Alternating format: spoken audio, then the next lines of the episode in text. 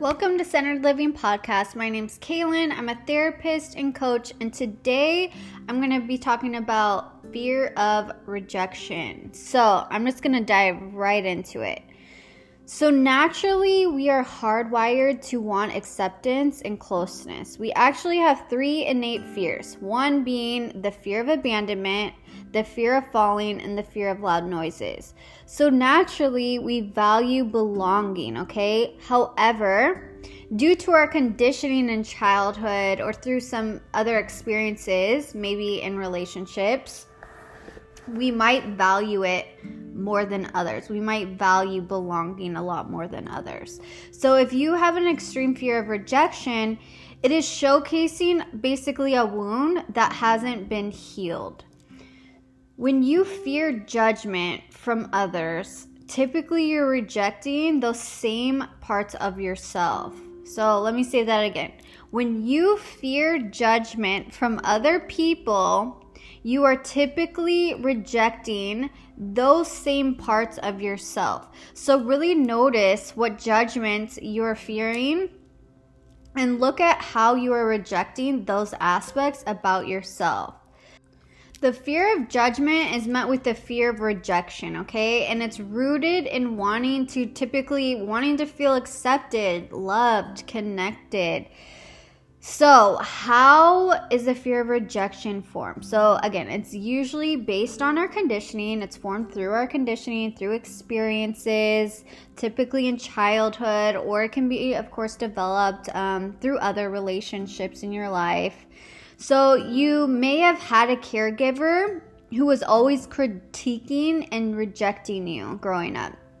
So maybe you were punished often and unable to understand the root of what happened, and you might have internalized it as you're unworthy, you're not good enough, or bad.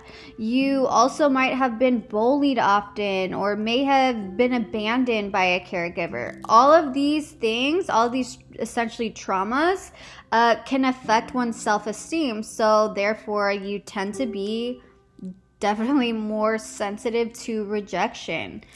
So, let's talk about this. So, if you never felt significant growing up, okay, never felt seen, heard, accepted, maybe your feelings and your beliefs were dismissed or rejected, um, well, think about it. If someone re- judges your beliefs or judges your emotions, it's probably going to hit you harder than someone that grew up where their beliefs were more accepted and you were made to feel seen and heard, right? If someone's not making you feel seen and heard and judging you, again, it's probably going to trigger you a lot more than someone that grew up where their beliefs were more accepted and they felt seen and heard. So, if your beliefs and feelings were always doubted, maybe dismissed, Something to look at is if you do this with yourself. Do you doubt and dismiss your own beliefs, your own feelings? So we typically treat ourselves like our parents treated us. You know, we typically love ourselves the way our parents loved us, loved us until we have awareness around it, you know, awareness around what's serving us and what's not serving us. So, think about it. If you make yourself feel insignificant okay, and reject aspects of yourself, then any rejection is going to feel pretty triggering. Remember, what we take personal personally is personal to us. What is hysterical is historical.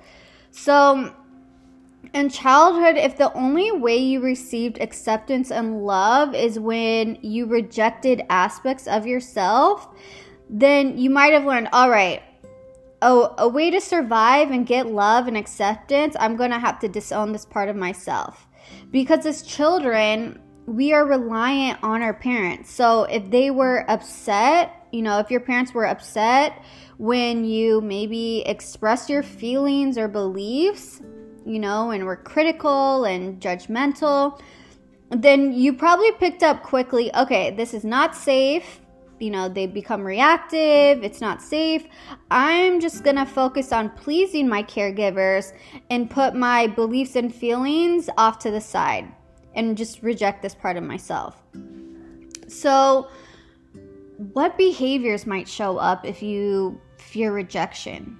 So we you might be very indecisive when making decisions. Think about it. If you were reliant on your parents to, you know, form beliefs for you because yours were dismissed and ignored, um, you you know were afraid to take any action or problem solve on your own and afraid of them like being super critical or rejecting, you probably were reliant on your parents to, you know, form your beliefs for you because if you formed your own or formed your own decisions, again, you probably you might have got really uh, rejected and dismissed and criticized.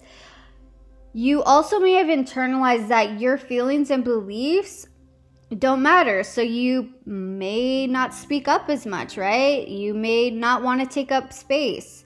You might place more importance on what other people feel and put and try to people please in order to gain acceptance and again put a high um, importance on how other people feel and kind of put your again needs and feelings off to the back bur- on the back burner and not really take yourself into consideration so, something to think about is it's not that we really fear judgment, it's we fear what comes after judgment, which is typically rejection, right? So, you can ask yourself, what are you afraid of missing out on if you are rejected?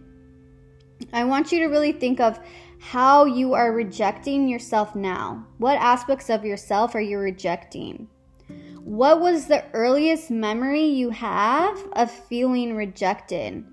And what happened afterwards in the situation? You know, did your caregivers pull away attention? Um, did you, you know, did you feel unloved? Did you feel lonely?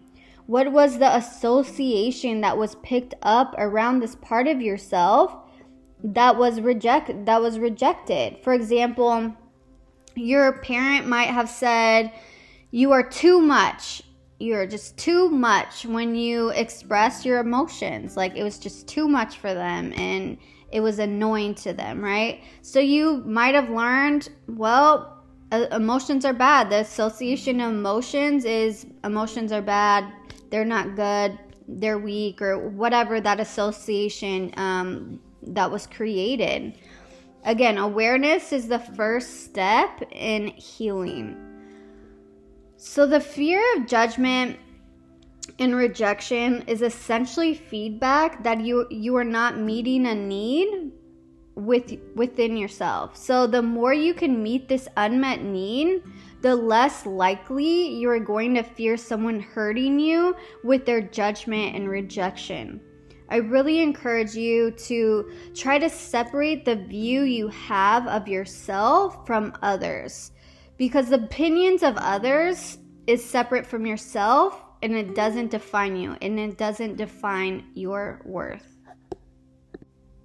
If you resonated with this episode and think someone would benefit from it, please share this message. Thank you so much for listening, and I will see you on the next episode.